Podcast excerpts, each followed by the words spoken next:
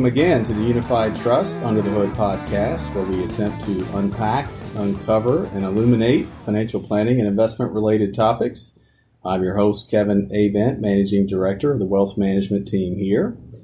And today's topic is one that impacts each and every one of us in our daily lives, really whether we know it or not. It's a topic that's been written about, discussed, talked about quite a bit, I think, especially over the last four to five years, but also one that I don't think really people know a whole lot about and really what to make of it. Our topic today is commonly referred to as AI. And I'm not talking about AI in terms of how we may have defined that back in college. I'm talking about artificial intelligence.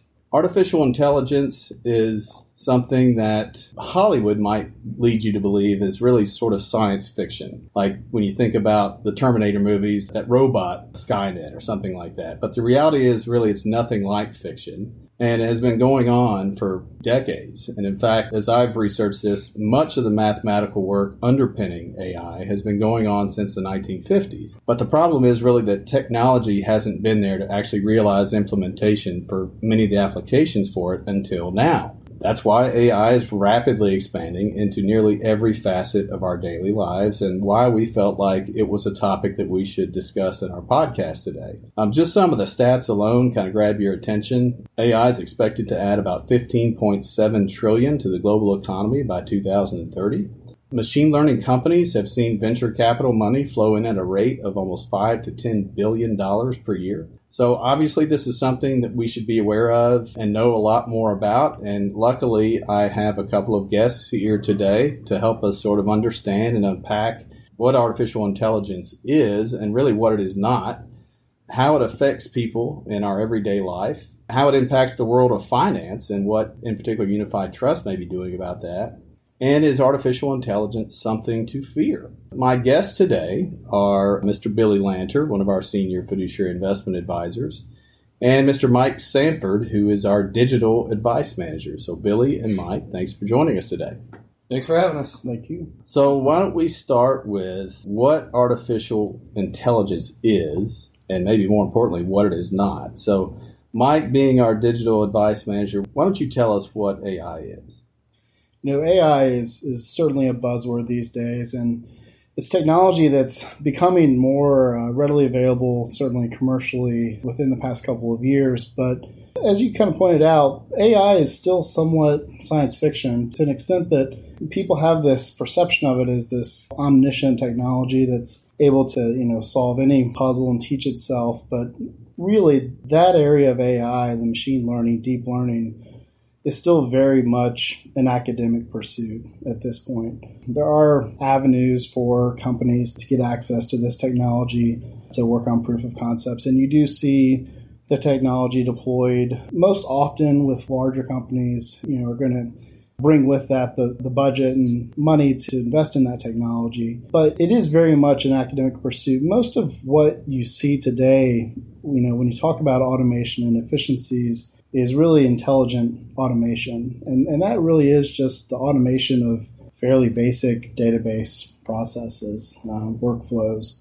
Certainly, there is a lot of intelligence written into that. You know, all of this is programmed by human beings with with the knowledge and understanding of the processes and workflows that, that are being automated. Uh, but that next leap of getting to a point where the technology really governs itself is still off in the horizon. So let me understand. I want to make sure we understand what what you just said there. Artificial intelligence is is machine learning, meaning that yes, humans program machines, but um, artificial intelligence essentially allows computers to go out and grab large amounts of data and identify patterns. I guess AI is really good at pattern recognition if it does nothing else. And that's the machine learning part where we might be able to, to really sort of expand our brain power significantly because the machines are recognizing patterns that maybe one or two or six humans couldn't. And that's the machine learning part of it. But intelligent automation is really what a lot of things that we experience today is in terms of making things a lot easier and a lot automated and a lot more efficient, but it's not necessarily machine learning. Is that what I heard you say? Yeah, it, it really kind of boils down to what is the problem or challenge that's being solved. And what you see today is very sophisticated computer systems, intelligent computer systems that have now have the processing power, computing power to answer very challenging questions. But the distinction is who's defining what the question is, how many challenges is the system answering. You know, deep learning, machine learning is is really taking it to a point where the machines themselves can start to ask the questions and, and provide the answers without having uh, to be given a specific prompt to solve for. That might get into uh, one of the questions we said from the top, which is, is this something to fear, which we may touch on a little bit later, because I've read a little bit about the deep learning and like the deep fakes that are out there, and it's kind of crazy when you think about it. But okay, so I think I understand the the difference between sort of intelligent automation and, and artificial intelligence. One of the things that has struck me about the AI is because it's machines is there's no fear of failure. AI can be stupid and be willing to fail, whereas I think humans, for the most part, have a fear of both of those things. You know, we don't want to look stupid and we don't want to fail. But when we're programming computers to do it, and, and they're trying to figure out, recognize patterns, and uh, computers are trying to figure out a better way to, I don't know, bake a cake than a human could. They might come up with, you know, millions and millions of iterations of that and, until they figure out uh, the best way to do it. And along the along along the way, there's a lot of failure and a lot of stupidity. Well, computers have the computing power to fail, so um, you know, if, if, a human sets out to conduct a complex analysis, there's, you know, the scientific method. You, you state a hypothesis, you test it, validate the results, uh, you know, test whether they're significant. A computer is able to do a, a ton of iterations of uh, and calculations on the fly in you know microseconds uh, at a level where humans really can't can't replicate that. In that respect, there is more capacity for the computer to fail to arrive at the correct answer. You know, some of the ways that you see artificial intelligence being implemented today uh, might be for fraud prevention. Uh, larger banks might use AI technology to analyze hundreds of thousands of transactions that uh, any individual or even team of individuals uh, might take weeks or months to analyze to, to develop patterns and, and to build a model when the capacity, the brute force, you know, strength of, and computing power of the AI system is able to go out and analyze that information much faster and spot patterns that aren't able to be seen, certainly not as fast as, as the human. How about how it impacts all of us in our daily life today? So let's think about, for instance, Alexa or Siri or smart cars. You know, I think about this morning when I got up to come here. I've got a Echo device. I have a whole routine that when I say, Alexa, start my day, she goes through a whole routine of delivering me traffic pattern, weather, news, Bible verse, like a lot of different information. It just goes in sequential order. Is that an example of artificial intelligence? Well, one funny example, I think, uh, we have a Chick fil A located very close to our office here. So if you know, I just need to go and grab something quickly between meetings or I just get out of the office for a little bit and grab something quickly, I often go to Chick fil A. So Apple has recognized that pattern, and, and a lot of times when I leave the office at 11 o'clock, even if I'm going to the other building or you know, wherever I may be going, 11 o'clock, 11.15, when I leave the office, it'll automatically pop up and tell me I'm five minutes away from Chick fil A.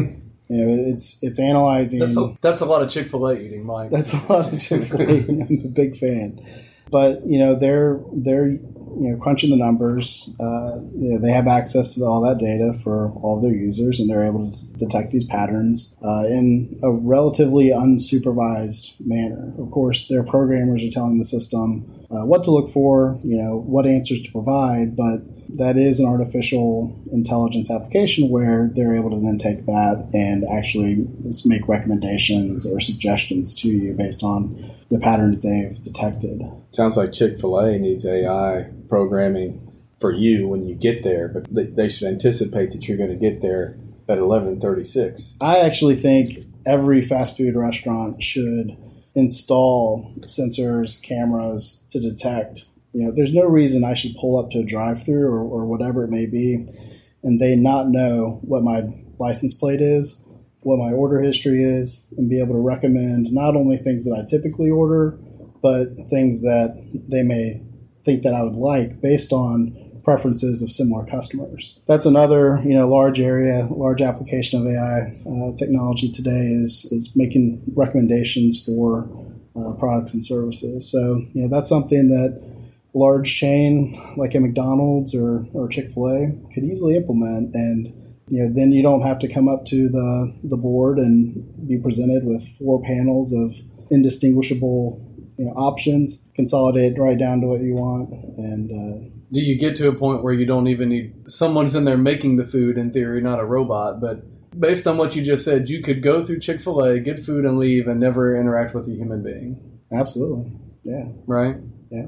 The Netflix example, I think, is interesting too with this. The Stranger Things series that's been popular based on your viewing preferences. They had, how many was it? Like seven or eight different. Oh, different. Yeah. Uh, covers. intros and promos. Yeah, intros yeah. and promos yep. that would that would advertise the new season of Stranger Things and promote their program. But the version you view is different, possibly than the version I view based on not our geography and, and those types of things, but by my specific viewing patterns versus your specific viewing patterns.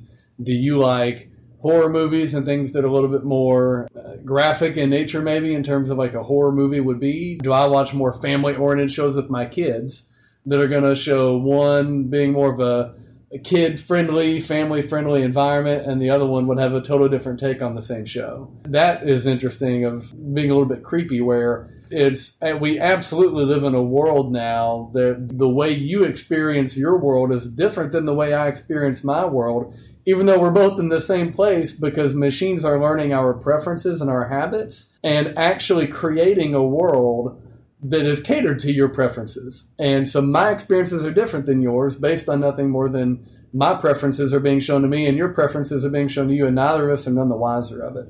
Well, and not only that, but that's the consumer side of it, where we're consumers of the Netflix service or whatever streaming service you might use. And it experience is tailored based on those preferences and their analysis of you as an individual and as a consumer. But the other brilliant aspect of that model for Netflix is that drives what content they're producing. So not only do they know how to present something to you in their user interface, if you're going to tend to want to see something a little bit cleaner, more wholesome, or something a little more violent based on your viewing history. But it dictates to them how they should invest their money producing original content. And that's really the platform for Netflix being digital, where you can go on and stream films or, or, TV series, was really what opened them up to being able to analyze that. And that's when you really saw the you know, proliferation of their original content. Is once they were able to start collecting that data and it, it guides what they actually produce. And maybe biased, but I think Netflix does tend to produce pretty good original content. No, and, no and they can and, and, also the velocity of it I think is pretty amazing too. They're able to crank stuff out pretty quickly. Yep. And then certainly they have the mechanism to recommend that to you and, and, get you to actually view it. But even what they produce is informed by very intense and, and uh, personalized analytics. Yeah, there's the market research, but what the the preferences component just feels Truman Show esque to me, if you will. The classic Jim Carrey movie, of course, but his life was fabricated before him. You know, when you talk about Netflix, talk about showing up at Chick fil A, you already know what I want, and you've got it ready for me when I get there based on nothing other than I showed up. Mm-hmm. And and life catered to you, which you know again reminds me of just Truman Show is now not entirely possible, but actually being created. Yeah, I mean, you, you pull up to Chick fil A and there's a line of 20 cars, and they know based on your car and that you're in there that there's a 70% probability that you're going to order an eight count nugget and a diet lemonade. They, that's enough of an indicator to them. They can go ahead and start firing that up and have. Is that your go-to? that's my go-to. You know what though? This this whole AI thing makes us a bit myopic, doesn't it? If the whole concept is pattern recognition and uh, they sort of know what we, want to consume and, and put things in front of us that we want to consume based on that and preferences and so forth. Where's the diversity? You know, where's the, and this obviously plays into, you know, some of the things we've seen in, in the media about Facebook and politics and political ads and I'm sure all the other social media platforms as well that are putting content in front of you that they know that you're going to consume, not a differing viewpoint. That to me is, is a big weakness of all this, right? Because it just further polarizes people, you know, further maybe entrenches people in their view of the world. And it doesn't have to be politics, it can be just anything because that's what the machines are catering to. Is that fair to say? Potentially? While Mike's thinking, I would say I think that's 100% true. That's my opinion. I think the polarization we've seen on multiple fronts, anything controversial, by design, Twitter is like this, but certainly from an AI, I can choose to only follow people that I agree with. And when that's how I'm consuming news and media and culture overwhelmingly, either I'm choosing it or AI is choosing it for me. It, as I said earlier, it's entirely not only possible, but very likely that the world you're living in is fabricated to you. And the news headline I heard today is different than the news headline Mike heard today, possibly because of what piques my interest and what piques Mike's interest. And so, right. in my opinion, yes. How can I come to an understanding of Mike's view of the world, and how can he come to an understanding of my view of the world when we're consuming different worlds? I think the, the term that comes to mind for me is curation, and and as things become aggregated, that's what you're going to find is is everything around you is going to become more and more curated to you at an improving rate of accuracy as this technology becomes stronger and more powerful. So, but it's just the beginning, though, Mike. So, how about how it's impacting the world of finance? We've seen artificial intelligence creep into certainly the investment management and uh, in finance world. And the term that you hear the most is is robo advice, robo advisors. Not everybody probably knows that term, but but certainly we've heard a lot about it over the years. So, how is artificial intelligence really impacting uh, the financial world? So, as digital advice manager, one of the programs I oversee is our managed account solution uh, for retirement plan clients called the Unified Plan, and that's a system that is you know is robo advice. It's something we've been doing for a decade. Actually, uh, we're celebrating the 10 year anniversary this month. But what you see with the Unified Plan is intelligent automation. It's not AI, but it's a robo advice engine that's able to give you know, individual level advice to retirement plan participants in a manner that is a closed loop feedback system, meaning you know a thermostat would be an open loop feedback system where um, you use the, the sensor, decide it's cold in the room, so you turn the thermostat up to heat it up, and then you eventually decide if you're hot or cold based on that adjustment, and then you go back and make the adjust, adjustment. But a closed loop is a system where it is able to, to self regulate and, and introduce new information to make new decisions and recommendations uh, based on that new information itself. And we implemented that 10 years ago, and it's been a very successful program for us. But it's not quite, you know, artificial intelligence. It, it is very much uh, the automation of intelligent investment, automated investment processes, but it's not artificial intelligence you know one of the one of the I think great opportunities for Unified Trust with artificial intelligence in a robo advice environment is in the area of QA, quality assurance, quality management, where you know at times very difficult to go in system wide when you're dealing with so many data points and identify anomalies in the data. Uh, any automated system is going to be very much dependent upon the inputs that are fed into it, and we get inputs in that case from a variety of clients spread around the country, and we get you know different data from different clients. So having an AI system that would be able to go in and analyze the data, mine the data to identify anomalies and correct them uh, is, is certainly an application, you know, a potential application for AI technology in our practice. Some of the things that we're currently experimenting with and developing are smart banking, which we actually just released a, a couple weeks ago. You know, right now I'd say that's that's a weak AI process, possibly even more intelligent automation, but that's something that can develop over time. Uh, based on a, you know one of the most common applications of AI that you see out there, which is natural language processing. So you can text a code to our text number, and it'll give you your account balance and expanding on that as the AI technology becomes more commercially available to leverage natural language processing will make it to where you can have a much more natural conversation through that application in an automated fashion as well. So would that be chatbots? Yeah, chatbots, you know, they're they're varying degrees. I'm sure you see when you've used them yourself. But natural language processing, uh, I've, I've heard some people refer to that as the next space race to really nail down, essential for communication. Clients of financial services interact with their you know, trusted partner a number of ways. It might be a face-to-face meeting. It might be over the website, uh, online experience. It might be through an app.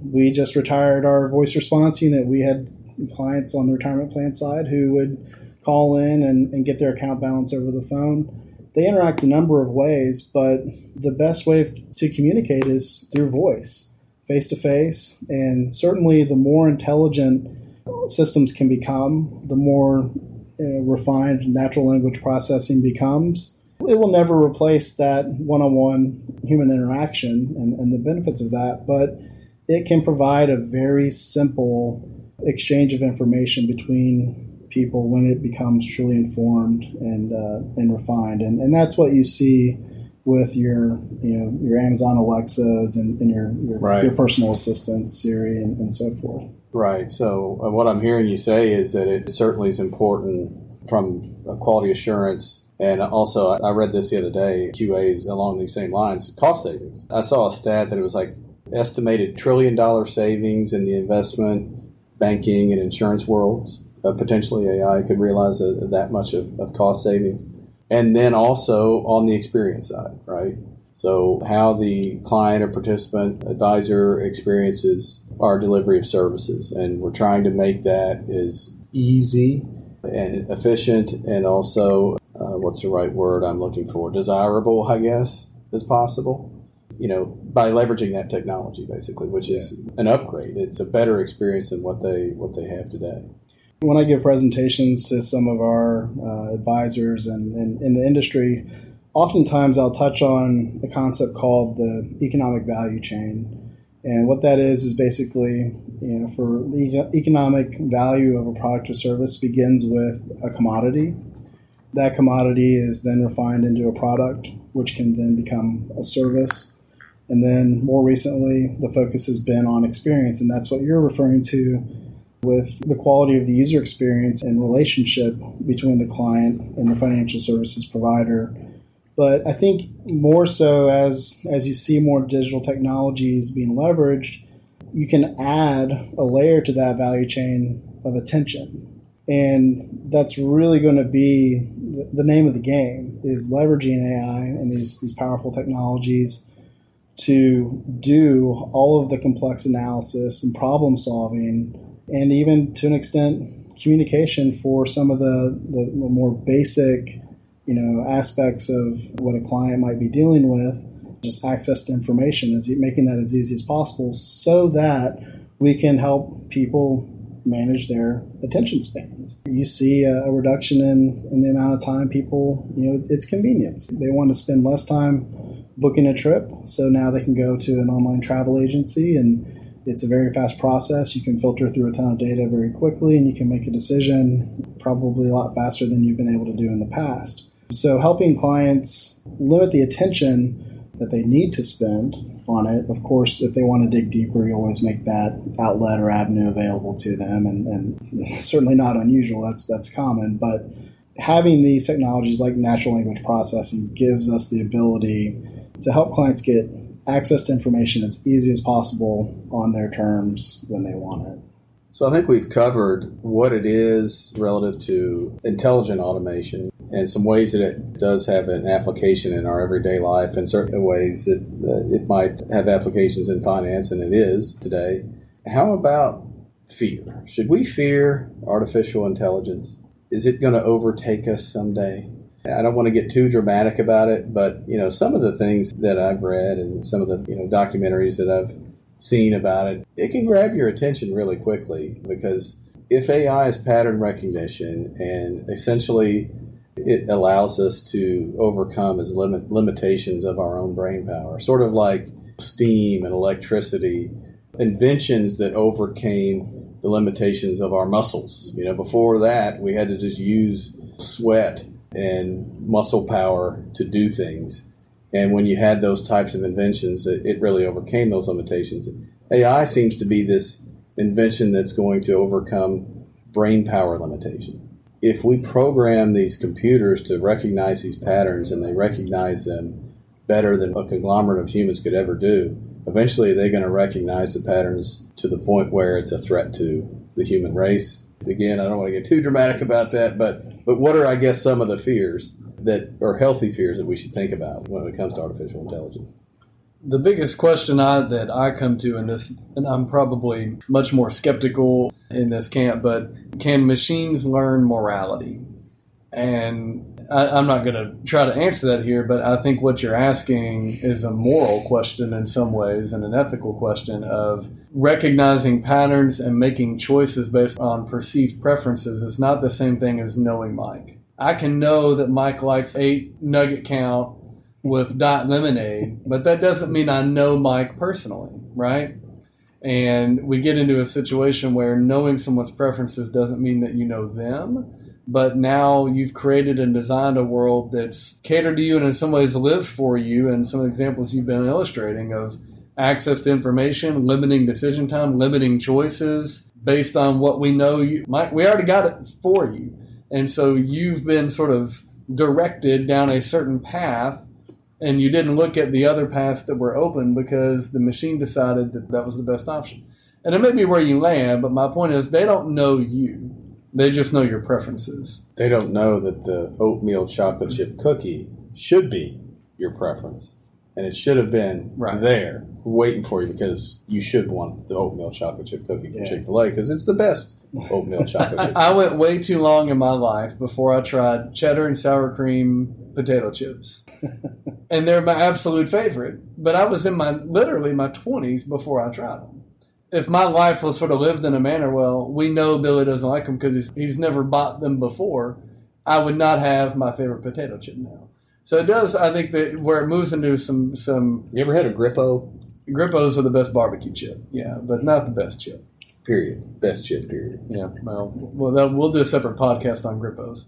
But the point is, I think there's a morality component, and when you get into machine learning and machine decision making, and we've we've talked about this some offline, but the self-driving car is probably one of the biggest question marks I think that you really get into here. You know, if the self-driving car is making decisions, programming the car to stay between the lanes and obey speed limits and read signs. I mean, my, my GPS will tell me what the speed limit is on a road I'm on, not because it can read the speed limit sign, but because it was programmed in building the map, right? We know the the speed limit on this road you're on is this many miles per hour. So a lot of that groundwork has been laid on. The technology is being built and really built out. It's more of the judgment calls of decision making where I think it's really sticky. So if something runs out in front of your vehicle, is it a dog? Is it a cat? Is it a child? If someone's pushing a stroller, is the stroller empty? Is the stroller full of baskets? And if you're forced with a terrible decision of hitting a person in front of you or wrecking the vehicle and hurting yourself, what does the vehicle choose for you? Does it choose to hit the person and protect the driver? Or does it presume to kill the driver that it's driving and protect the individual? And how you program that, how you come up with what a desirable outcome is of how to make these really challenging and hard choices in Lexington, Kentucky, where we live, might be different than Oregon. And the United States rules would be very different from India's rules, right? I mean, these are cultural issues, they're very regional, they're pocketed. And to say that there's this universal AI moral that you could sort of program, I, I think is a very, very difficult challenge. So that's why I'd put me in the skeptic camp there. Yeah. Yeah, because, I mean, at the end of the day, any AI system is going to require training. I think the more autonomous the systems become, the more sketchy and skeptical you maybe should be. There are some things that, you know, will take a long time to automate, but, you know, self driving cars are probably one of the more complex examples that are becoming mainstream. You know, you see a number of features of self driving in cars today.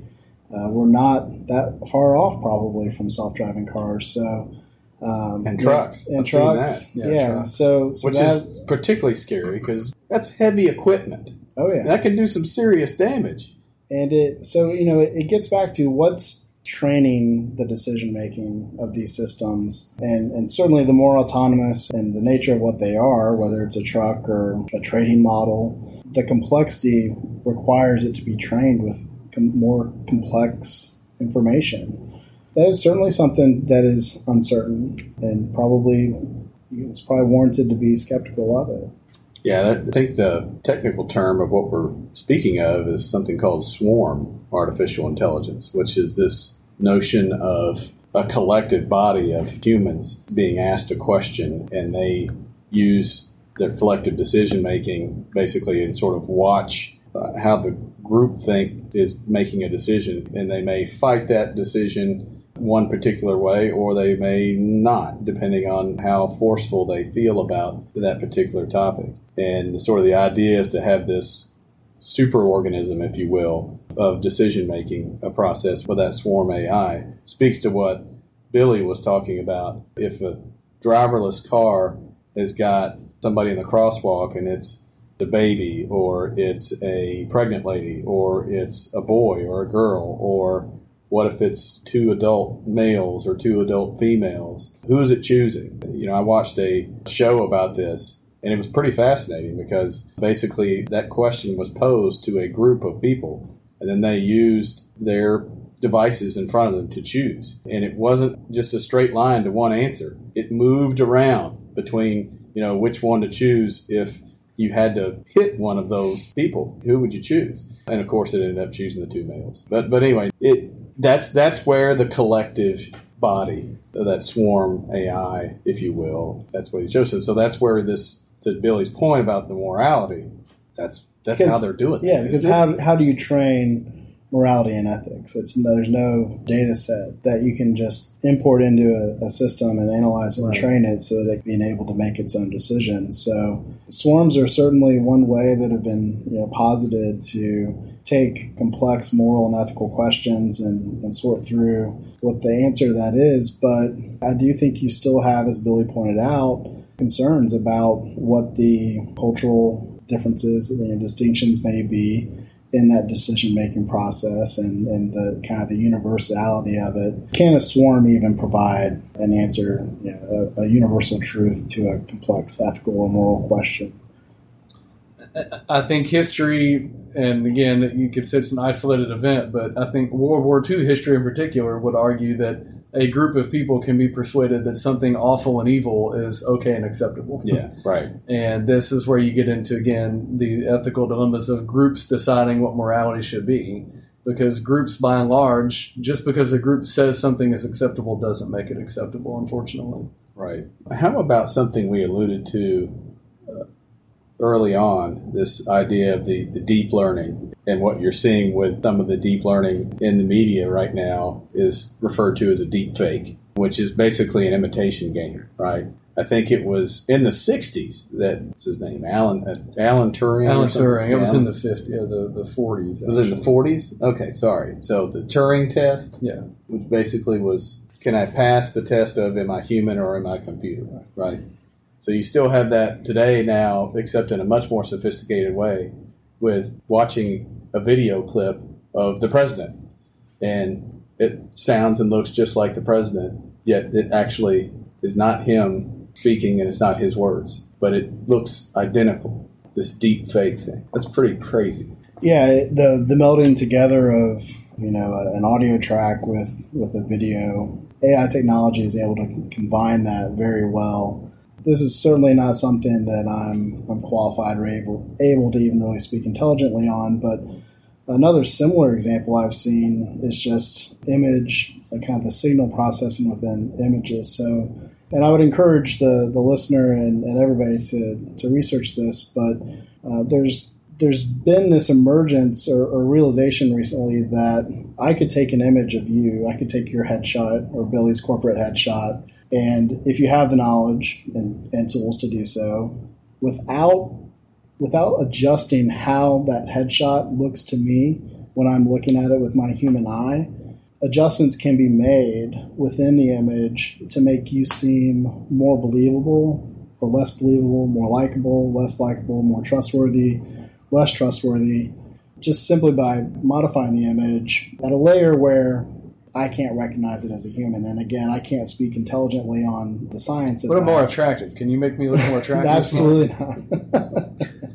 but, you know, that plays into the concept of deepfake as well, because if you think about a political opponent or a candidate putting their image on a billboard, on a sign, um, you, or on TV, how often during debates do you see promos of candidates who are going to be participating in an upcoming debate?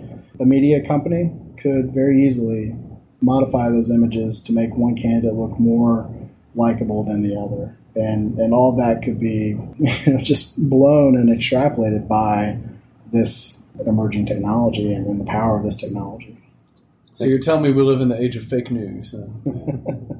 Uh, just real quick before we move on from that, since we're a financial services firm, from a financial perspective, this idea of false information appearing real just reminds me of the infamous flash crash and just how damaging bad information can be, right? We had a 9% drop in US stocks in a period of 36 minutes from bad information, right? It was nothing more than bad information came out. Not necessarily a flash crash, but there was another instance where a Twitter account, I think the US White House Twitter account got hacked and put out a tweet that the president had been killed or in a plane crash or something and it was very short lived. Um, it didn't cause the reaction that the flash crash did, but how damaging that information can be. And when you talk about a Twitter account putting out a false narrative or a faulty trade in the flash crash's sake, where you can go back and look at the data and say, oh, okay, there really was nothing to see here, and it's a quick head fake, move on, is frustrating and can jolt your confidence, which is a big deal in, in markets, as we know. Confidence is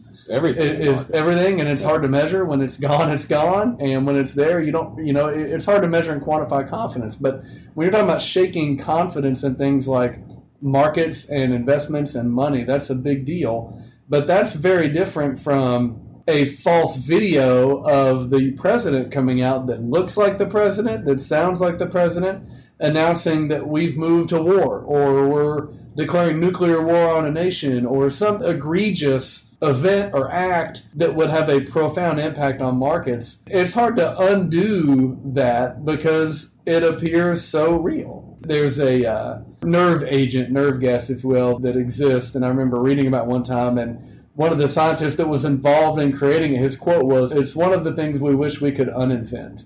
Mm. What, what will we look back on in 30 years and say this is some technology you almost wish you could uninvent? Well, that, it's funny you, you say that term because one of the things I was watching about artificial intelligence was this deep learning. It was quoted as saying, "Deep learning is our last invention." Yeah. Well, Billy Mike, I, I think we've covered artificial intelligence pretty well today. Uh, hopefully, people have a grasp on you know what it is and, and really what it's not, how it might impact you on a everyday a life basis, what its impact is in the world of finance, and, and really is it something to fear or not. So I appreciate your time and expertise in helping us understand artificial intelligence. It's an important topic, as I said, one that affects us whether we know it or not every single day. So hope that listeners have enjoyed the time here and learned something new, and uh, we look forward to uh, tuning in next time. Thank you.